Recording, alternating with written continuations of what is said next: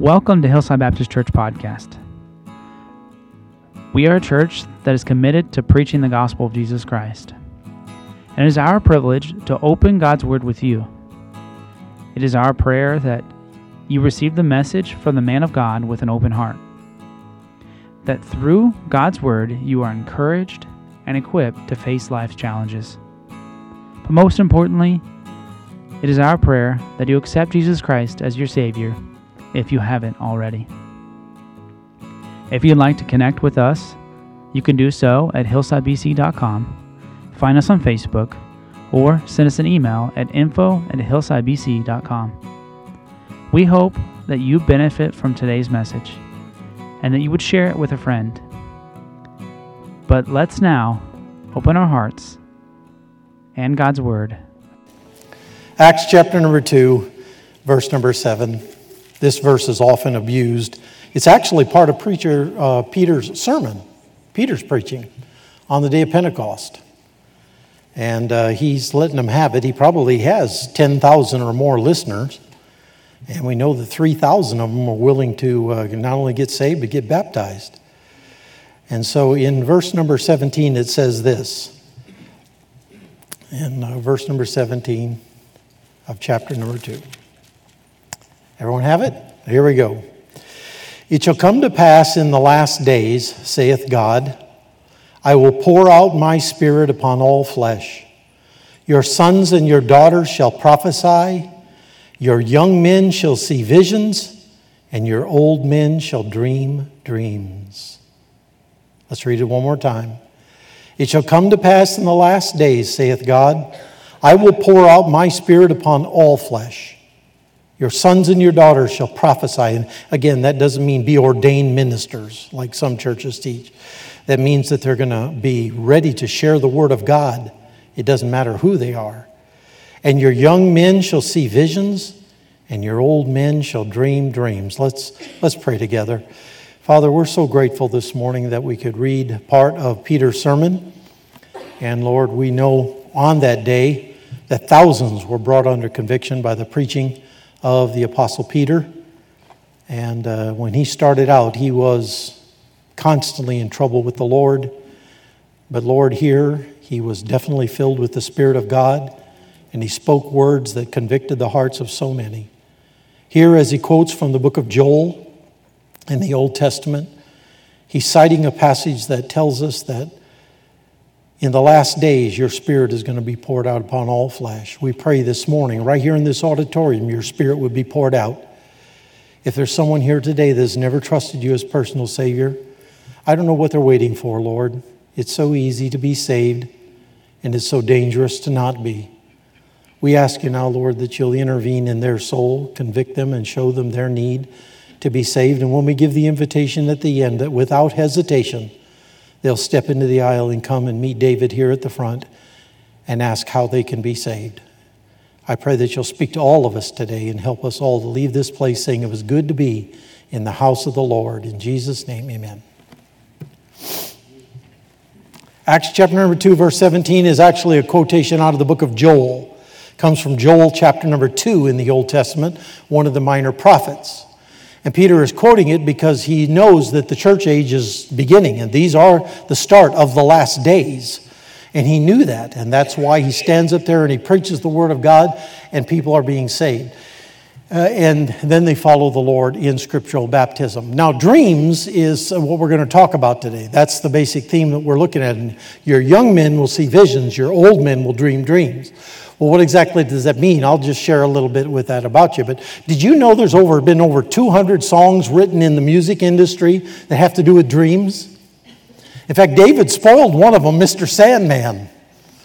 Okay, uh, the Chordettes sang, Mr. Sandman, bring me a dream. Okay, all right, then, but uh, there's been a lot of others. And uh, this is just a small sampling of of uh, many hundreds of songs that have been written. We all have them. Even if you don't remember that you had them the next morning, you ever done that? Got up and it was a good dream, but you can't remember it. That's called the Nebuchadnezzar effect. But you can't tell your wife and family, I'm going to kill you if you don't tell me what my dream was by the end of the day. You can't do that part of Nebuchadnezzar, okay? No, you, we've all had them. You have them whether you know it or not. And we all need them. Why do we need them? Because the truth is, doctors say it's medically essential that uh, you having dreams while you're having rapid eye movement in your sleep. And if you don't have it, it leads to a lot of other physical problems heart attacks, physical breakdowns. You've got to have, everybody's got to have REM sleep. And if you're having REM sleep, you're dreaming. Now, who knows what you're dreaming about? Don't know. And that's up to you. And sometimes we remember and sometimes we can't. But along with sleep dreams, there's another type of dream that I want to focus on too this morning, and that's hope dreams. Hope dreams and sleep dreams are two different things. Sleep dream, you wake up okay. Sometimes they're goofy. Sometimes they're just stupid, and you're just wondering, what in the world was that about? And so, and then, but there's a different type of dream too that's called a hope dream something that you want, you're, you're dreaming about. I used to sit in the library when I was in my freshman year in high school and open up National Geographics, and I would see things like Mount Rushmore and the Grand Canyon and the Golden Gate Bridge, and, and I'd see the Gulf of Mexico, and, the, and I'd see this stuff. And growing up as a farm boy in Iowa, I'd say, you know, someday, someday, I'm going to go see those places in person. I don't know how it's going to happen, but I'm going to find a way to do that. That, that's the kind of dreams that, you know, you, you hope for things in your life and you, you hope for them. I mean, I can also remember I'm looking forward. I wanted, I wanted a wife, I wanted a family, I wanted to do my best in whatever God uh, chose or called me to do. And so we need those kind of dreams as well. One guy said, uh, he, when he wakes up in the morning, uh, he doesn't have any hopes, and he says, First thing my dog brings me is the newspaper. And he said, The first section I turn to is the obituaries. And he says, If my name isn't in there, he said, then I get out of bed. All right, well, let me tell you something. In a movie, Never Ending Story, and I don't know if you've ever seen it or not, there comes a climactic moment near the end when a little warrior named Atreyu meets his arch enemy, the great dog, the great wolf, Gmork. And Gmork is they're ready to go to battle. But they hold a conversation before they actually go to a war with each other. And he asks, Atreyu asks him, Why are you a destroyer? Why do you wreck people's lives? Why are you helping the nothing to destroy the world? And then Gmork gives this quote. He says, People who have no dreams have no hopes, and people who have no hopes are easy to control. It's a very profound statement that he made right there, very profound meaning in the movie. Uh, a university study done by, I believe, the University of Maine did a study.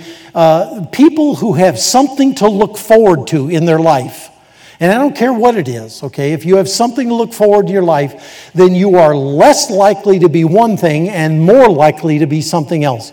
You are less likely to be depressed. You realize if you have something to look forward to. If you think life's not worth living, trust me, you're depressed.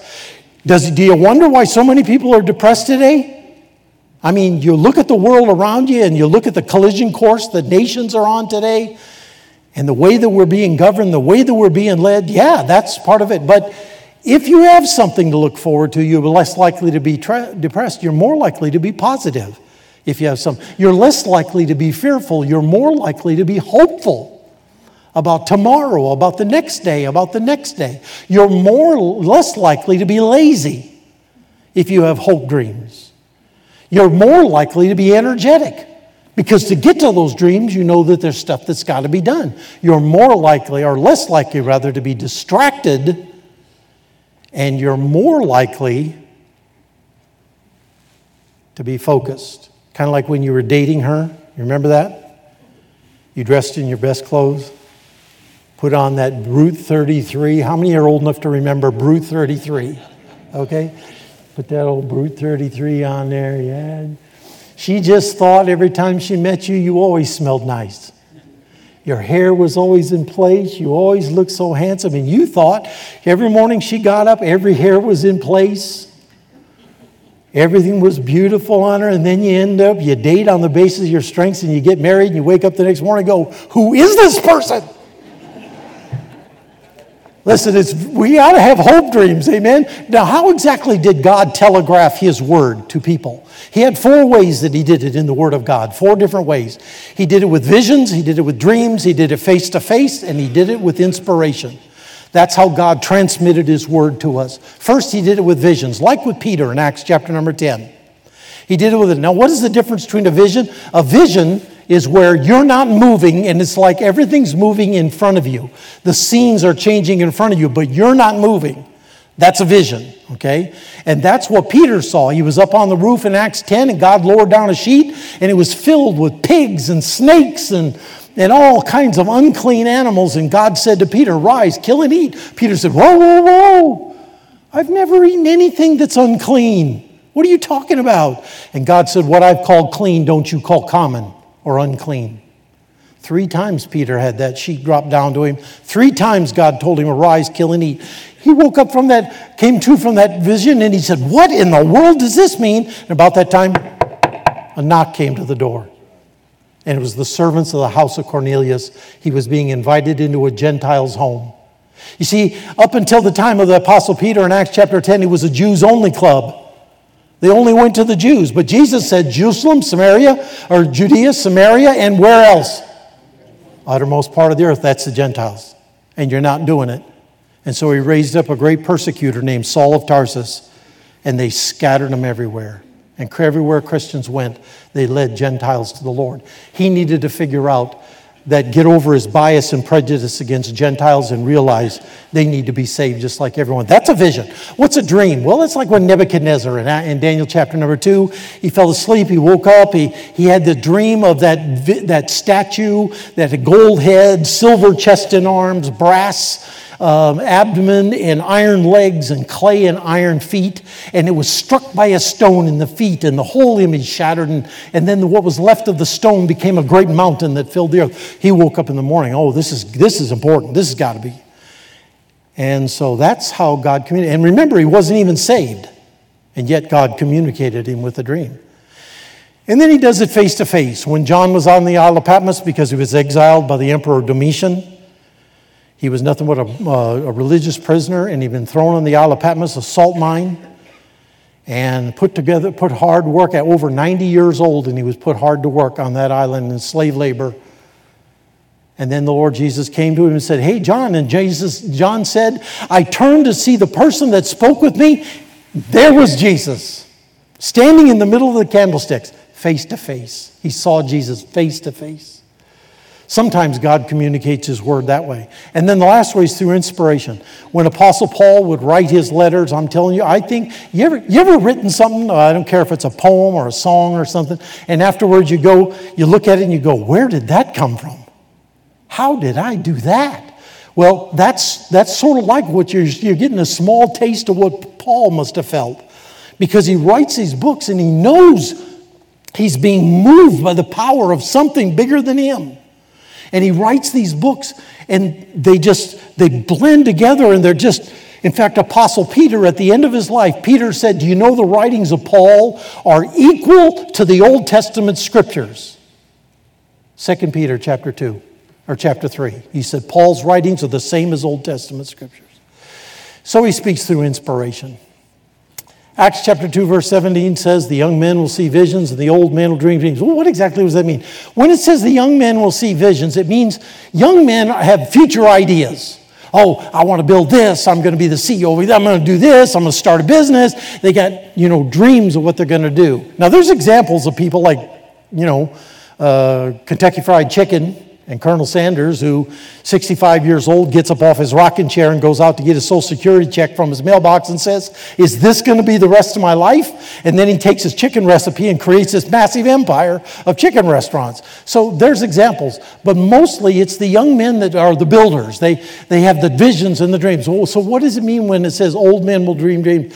That's the connection to the past. And let me tell you something, young guys, let me tell you something. Don't ever lose the connection to the past okay? I knew America was doomed when they stopped teaching history in our schools. The schools of Hawaii, history is not even in the curriculum of the public schools of Hawaii. And that's a shame. Because if you want to destroy a generation, just erase their past so they know nothing about it, then you can control them. So you need that connection. The old men will dream dreams. They remember things, okay? There's actually, if you listen to some, you'd think that there's the Bible's filled with dreams. Not true. There's only 21 dreams in the entire Bible that are recorded. That's it, 21 dreams. That's all that's recorded. In the Old Testament, the very first one is Abraham. Abraham's called the Palestinian covenant, the Abrahamic covenant. He's there, He he's parted the animals, he sees the fire of God come down in a dream and pass between it was making a covenant agreement with him that this is going to be your land forever, and I'm going to make your children as the stars of this nighttime sky. This was the first dream that Abraham had. And then, uh, when Abraham went off down into Egypt, Abimelech, uh, the king down there near Egypt, he had a dream that Abraham had lied to him. That Sarah wasn't his girlfriend or wasn't his sister, it was his wife. And he was not happy about it. And so there's another dream. And then there's Jacob and his ladder. The word ladder means an ascending case. It can be a staircase, it can be a ladder. Uh, it could be made by Stanley Company, you know, that reaches all the way up to heaven. I don't know. But anyway, he had that dream, and so that's one. And then there's Jacob. He, uh, here, he gets a dream from God while he's up working with Laban up near Haran, and God says, It's time for you now to go back to Canaan land. So get up, pack your bags, and get going. And so he packs his bags and he sneaks away in the middle of the night. The next dream in the Bible is from Laban, his father in law. And Laban is not happy. How dare you sneak out of here in the middle of the night? So Laban gets up and he means to chase him down and do him harm. And then God warns Laban in a dream listen, he's a chosen one of mine. You better watch what you do to him. You better watch your P's and Q's around him. And so when Laban catches up to him, he lets him have it, but he says, No, and I know that you're blessed of God, so I'm not going to do anything. Well, yeah, good choice. God let him know in a dream that he better not touch him. And then there's the dream of Joseph. He had actually two dreams. He had the dream of the sheaves bowing down to him, and the dream of the sun, moon, and stars worshiping at his feet, and all those had to do with his family coming to him in Egypt when he was prime minister in Egypt. Then, while he was in Egypt, the butler and baker of the Pharaoh also had dreams while he was in the dungeon in prison, and he interpreted their dreams for them. And Pharaoh himself also had two dreams. He had the dreams of the, uh, the shriveled cows and the dream of the shriveled ears of corn on the, on the husk. And so Joseph came in, interpreted those dreams correctly, and so he ended up being promoted from prisoner to prime minister in the flash of a second. And then there's the next dream. You don't come to another dream until they conquer the Holy Land. And the Midianites that are there, they one of the guards, a Jewish spy, is up close to the camp of the Midianites, and he hears two Midianite soldiers talking while they're out on guard duty. He says, "Yeah, I had a dream last night that a big loaf of bread rolled down the camp, and it just rolled over everybody and crushed them." And one of the other guys said, "This is the sword of Gideon. This is nothing else but the sword of the Lord and the sword of Gideon." And so, in their own dream, they were already terrified of the great warrior Gideon. And then Solomon had his dream where God said, Well, ask me whatever you want. And Solomon said, I, I, I don't, I don't want fame. I don't want money. I don't want peace with my enemies. I just need wisdom. And then he married 700 women. what? I thought you were supposed to be wise. Anyway, we won't go there, okay? So, anyway, he had his dream, and God said, Because you didn't ask for money, I'm going to give you lots of it. Because you didn't ask for fame, I'm going to make you famous in the land. Because you didn't ask for peace with your enemies, I'm going to establish that too. And then the next dream is Nebuchadnezzar. And Nebuchadnezzar actually has two dreams. He has the dream of the big statue with the gold head, and then he has another dream of a tree that gets cut down, which is actually him and his empire in chapter number four. And then the next dream is by Daniel. Daniel standing on the shore of the Mediterranean Sea in Daniel chapter 7, and he sees four strange looking beasts coming up out of one at a time, coming up out of the water. And each one stands for a different Gentile empire the Babylonian Empire, the Persian Empire, the Greek Empire, and so on. And then comes the New Testament. There's not another Old Testament dream. Then comes the New Testament. Joseph actually has three. Joseph uh, has three dreams. The first dream is don't be afraid to take Mary to be your wife, because that which is in her is of the Holy Ghost. Okay, so he marries her. Next dream that comes to him, he's in Bethlehem, Jesus gets born, and the Holy Spirit comes to him in a dream and says, You better get out of town because Herod's going to try to kill the kid. He's going to try to kill the Christ child. And so he goes and he runs away to Egypt with Mary and the little Christ child. And while he's down in Egypt, God gives him another dream. And the other dream says, You can go back to Canaan land now because Herod's dead and all that sought the child's life are dead. So go ahead and go on back home. So he had three of the dreams in the New Testament. The next dream in the New Testament is by Claudia Proculus. That's her actual name, Claudia Proculus. She is the wife of Pontius Pilate, and she comes to him when Jesus is on trial and says, You better watch what you're doing with this guy. Have nothing to do with him. And so she tried to warn him, but since when do men ever listen to their wives? Amen? Come on, guys. You can say amen, it's all right. Scaredy cats. Okay. I'll say it because there's 70 feet between us. I'll say it. Okay. So, uh, amen. And then uh, the last dream that you have in the New Testament is the Apostle Paul. He wants to go to Mysia. God says no. He wants to go to Bithynia. God says no. He wants to go to Asia. God says no. Where am I supposed to go? God comes to him in a dream, the Macedonian call. Come across and preach to us. And so Paul has the dream of the Macedonian call. There's two types of dreams. There are sleep dreams, which we've already discussed, like, for instance, when John Bunyan, who refused to take uh, Episcopal license, so the Episcopal Church threw him in prison, fed him dirt uh, they would give him little bottles of spoiled milk, and over the top of the bottle would be a piece of paper with a wire around it twisted. And he would untwist the wire and then turn the wire into a pen. And then he would smooth out the paper that was over the top of the milk bottle as a writing surface.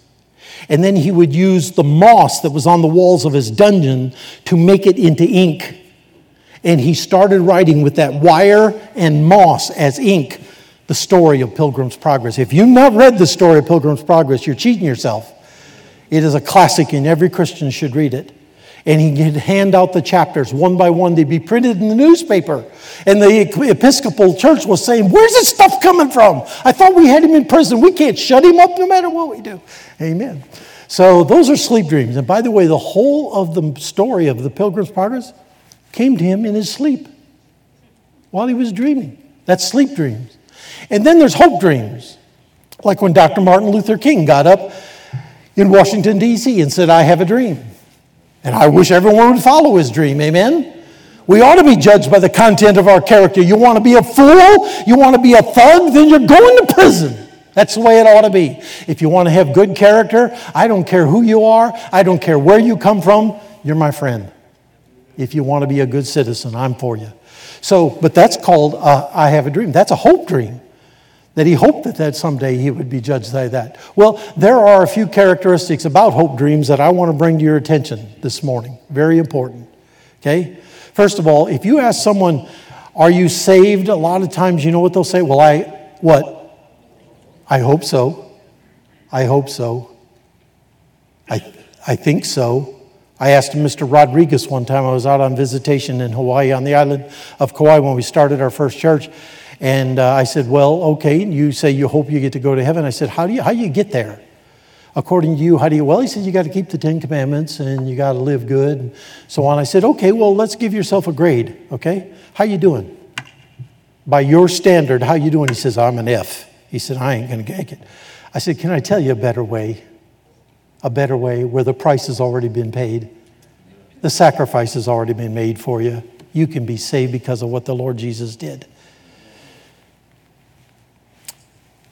This man tried to start an automobile company, but he was conspired against by the big three as well as senators in Washington. But nevertheless, he's got a great story to tell. Preston Tucker was an inventor, and and he created the Tucker. I don't know if you've ever gotten to see one. Anybody that's an auto enthusiast, maybe you've gone to a museum and you got to actually see. There's only 49 of the 50 he built left.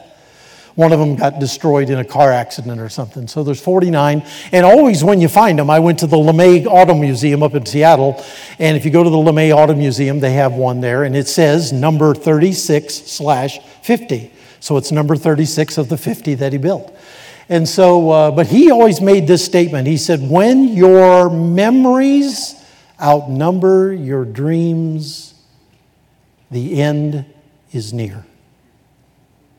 That's a, that's, a, that's a hard statement to make.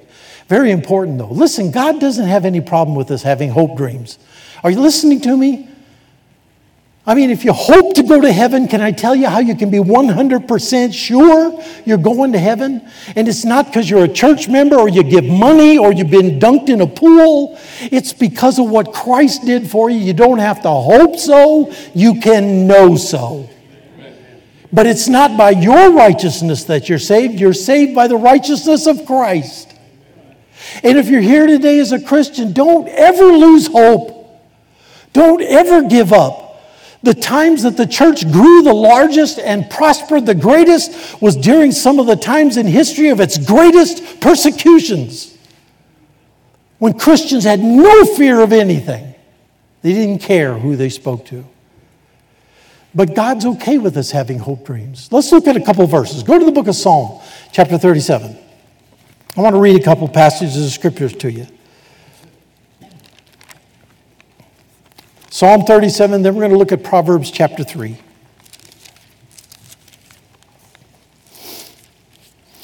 First, Psalm 37. Look what it says in verses 4 and 5. It says, Delight thyself also in the Lord, and he shall give thee the what? Your dreams. He'll bring your dreams to pass. He'll give thee the desires of thine heart. Commit thy way unto the Lord, trust also in him, and he shall bring it to pass. Go to Proverbs now, chapter number three. Proverbs chapter three.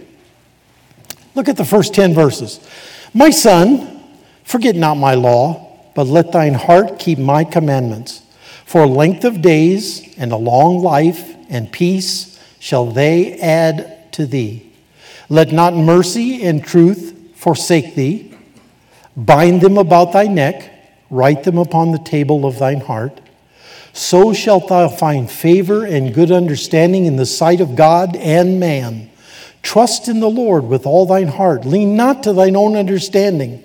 In all thy ways acknowledge him, and he shall direct thy paths. Be not wise in thine own eyes. Fear the Lord and depart from evil. It shall be health to thy navel and marrow to thy bones. Honor the Lord with thy substance and with the first fruits of all thine increase. And so shall thy barns be filled with plenty, and thy presses will burst out with new wine. God says, I'll fulfill your dreams. You walk with me, I'll walk with you. You honor me, I'll honor you. This is a promise from God. So it's okay, but here's some things you need to know about hope dreams. Okay, number one, they take time. It wasn't just four years ago. I mean, I can remember sitting in my freshman class thinking, because I had, I am part Indian, and, and my ancestors were at the Battle of Little Bighorn, but they weren't on Custer's side. They were on the other side, okay? And I had a dream from the time I was a kid that someday I want to go and walk on that sacred place. I want to go to that place. Do you know how long it took before I actually got to do it? It wasn't just till four years ago, Karen and I were on our way to see our son up in Seattle, that we went up to Montana and we got to see it. So dreams take time. They don't always happen overnight, but God says, I'll still bring your dreams to pass. I mean, think about King David. Just think about him. In 1 Samuel chapter 16, verse 13, Samuel comes in and he anoints David to be the next king of Israel. Wow, that's an honor. That's pretty cool. Kneel. And little David knelt, and Samuel poured the oil, horn of oil over his head. Behold, the next king of Israel. Now, regardless of what his brothers thought or anything, he anoints him. So David gets up. David's about 13 or 14 years old. He says, Wow, I get to be the next king of Israel. Hey, hang on, son because he would not become the king of Israel until he was 30 years old. So, how many years? Listen, more than 16 years would pass before that dream was finally fulfilled. Dreams take time. They take a lot of time. A lady in Africa one time, she was mean. Boy, she was nasty. Everybody in the village knew she was nasty everything. I mean, she was as bitter as she could be. She cussed at the kids, kicked the kids, kicked the dogs. I mean, she was just, she was just mean to everybody. Nobody spoke to her because she was so mean. And uh, then she got saved. She literally changed overnight. She got up, she went to a, a town meeting, and she got up in the meeting and said how that God has come into her life and that she's so sorry for everything that. But the townsfolk weren't ready to forgive her, and some of the folks picked up potatoes and threw them at her and hit her right in the face. Hit her in the head, hit her in the face. We're not interested in your contrition. We're not interested in your sorry. That's what kind of relationship she had with them. So after the meeting was over, she, she gathered up all the potatoes that had been thrown at her, and she went to her garden, she cut them all up, and she planted them. And they grew, and they were prosperous, and she cut them up again, and she planted. Pretty soon she had this massive potato patch, and she dug up all those potatoes, and then she would go around to the whole village and give them sacks of potatoes. Let me tell you something. When people throw things at you and do stuff, you need to just turn it into something good. Amen? And that's what she did. She just turned those spuds into hope dreams to try to win the relationship back that she had so jeopardized. Another thing hope dreams take is trials. There's going to be trouble. There's going to be trials in our life. It's going to take time to get them. Think about Joseph. Just think about Joseph for a minute, okay? He has these dreams and visions that we already talked about. He's going to be a, he's going to be a great man. His brothers are going to bow before him. Wow, this is wonderful. And I get a coat of many colors and I'm going to be a great person. And in Genesis chapter 37, he tells his dad his dreams. But let me tell you something. He doesn't get appointed by Pharaoh and he doesn't become a man of power and influence until Genesis chapter 42. And you know how many years went in between? More than 22 years of trial, of trials and strife. You ever feel forsaken by God? You ever feel like this guy? yeah, or other people, huh? Yeah, everyone has those moments. Let me tell you something. Very few Bible characters, very few people in the Bible can be compared to Joseph when it comes to feeling forsaken by God's love, God's care, by divine fairness. It's not fair. But yet, even fewer people in the Bible can be compared to Joseph's dedication to God, his personal integrity, his determination.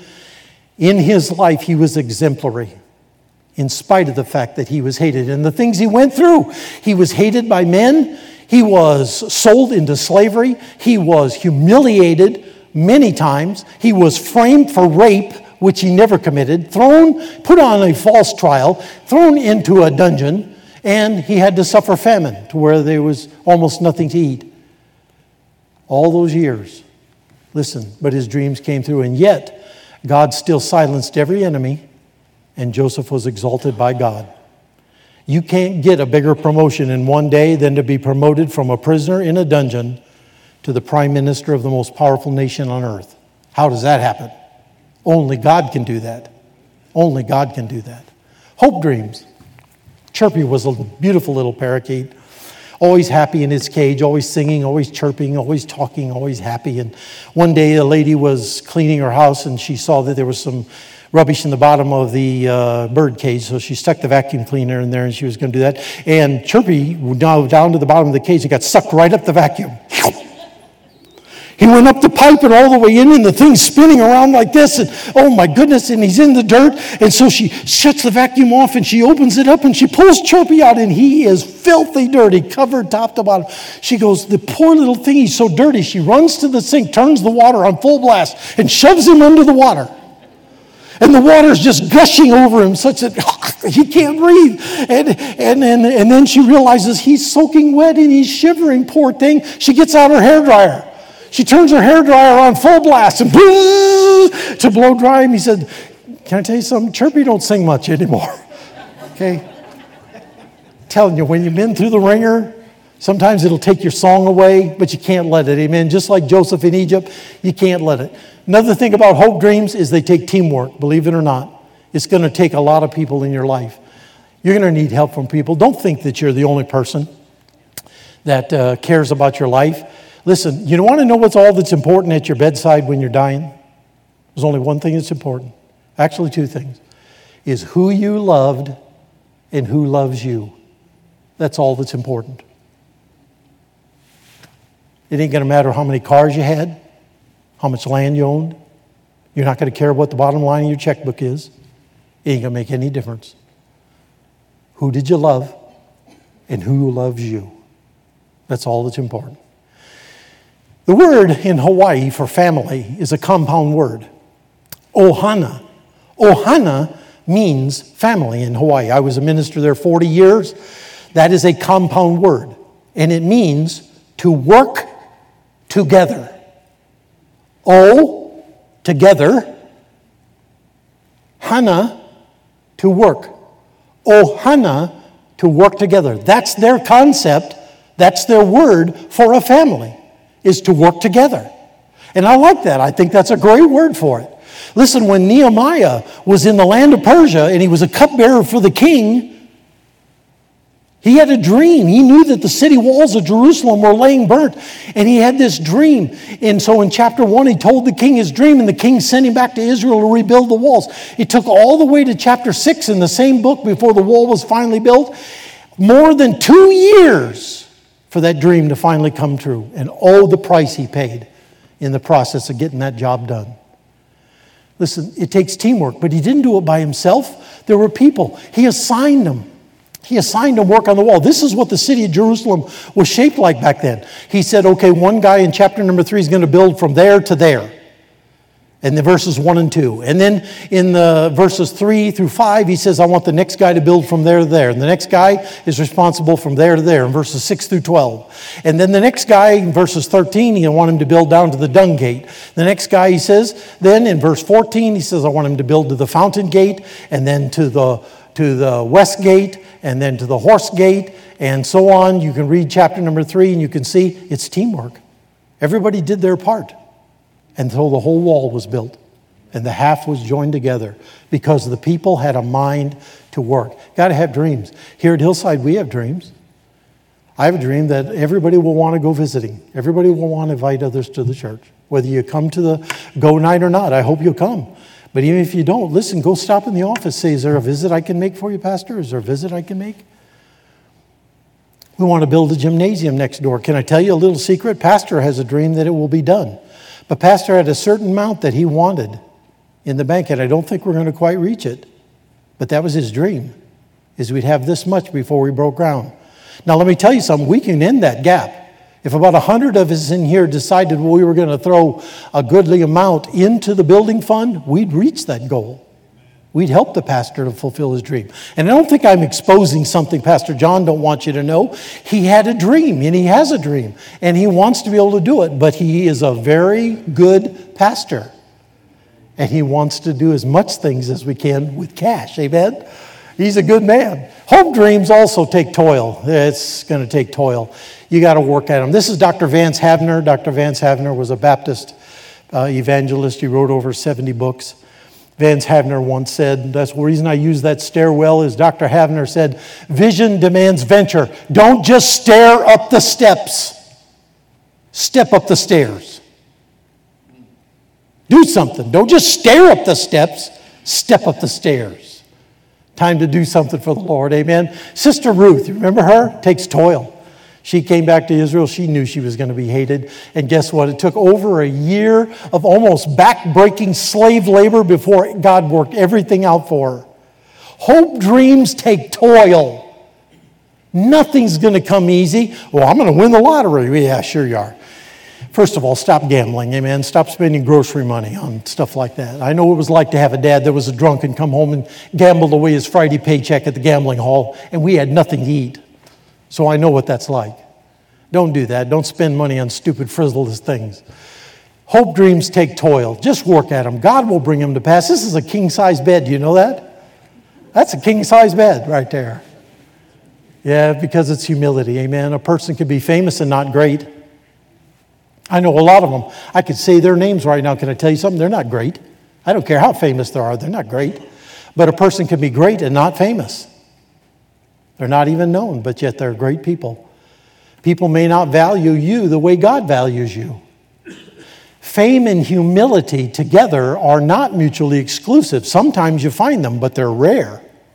It's rare when you find fame and humility blended together. And Jesus considered humility the measure of authority in his kingdom. If you want to be great in the kingdom of God, learn to be a servant of all and it's the virtue by which all other virtues are measured. Ezra Benson said one time pride is concerned with who is right, Humility is concerned with what is right. C.S. Lewis said, Humility does not mean you think of your, less of yourself, but it means you think of yourself less. And I like what Dave Ramsey said the humility formula for life is never let success go to your head and never let failure go to your heart. Amen. Finally, as we close this morning, hope, dreams, take trust. You have to have trust. Just like Noah. What's rain? It's going to rain. Noah goes, What's that? There's going to be a flood. What's that? You want me to build a boat out here in the middle of the desert? Are you crazy? Took trust. It took trust. But he believed God, and 120 years it took for that finally to, to take place, where his family was preserved. And he preached to others. Lots of room. Not only did he take all the Terrian creatures into the ark that size, but he only used about one third of the ark's space inside to accommodate all those animals. There was room for anybody else that wanted to get in, and they wouldn't do it.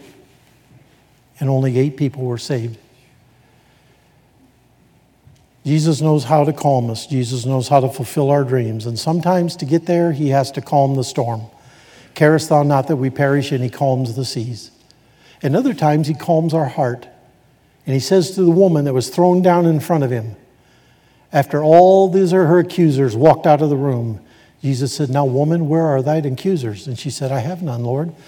Sometimes the Lord calms the sea, sometimes he calms our heart. And he takes away those that are causing us the deepest problems. Hope dreams take trust. So they take time and trials and teamwork and toil and trust. And we have to trust. We have to trust in God. We have to trust in people. We have to trust in ourselves. Dreams are so important, so important in our lives.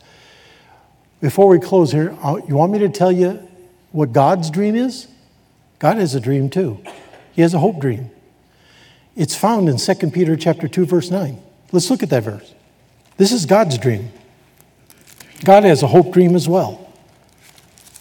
Back to the back of your Bible, find the little book of 2 Peter, only three chapters long. Look at chapter number th- 2. It's actually chapter 3. My computer does that every once in a while. It's chapter 3 and verse 9. This is God's dream. The Lord is not slack concerning his promise. In other words, he always keeps his word as some men count slackness, but is long suffering to usward, toward mankind. Why? Because he's not willing that any should perish. But how many? All should come to repentance. That's God's dream. That's God's dream. He wants all men, women, and children everywhere to be born again which is exactly why he faced the suffering for our sins, so we don't have to. It's exactly why he died on the cross, unless we really want to. If we want to, there's only two places sin's going to be punished is on that cross of Jesus Christ and in hell forever. So you can decide whether you want Jesus Christ to take your sins or you're going to bear them in hell forever.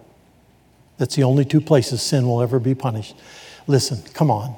Jesus said, Whosoever will come unto me, I'll in no wise cast out. Come on, would you fulfill God's dream today?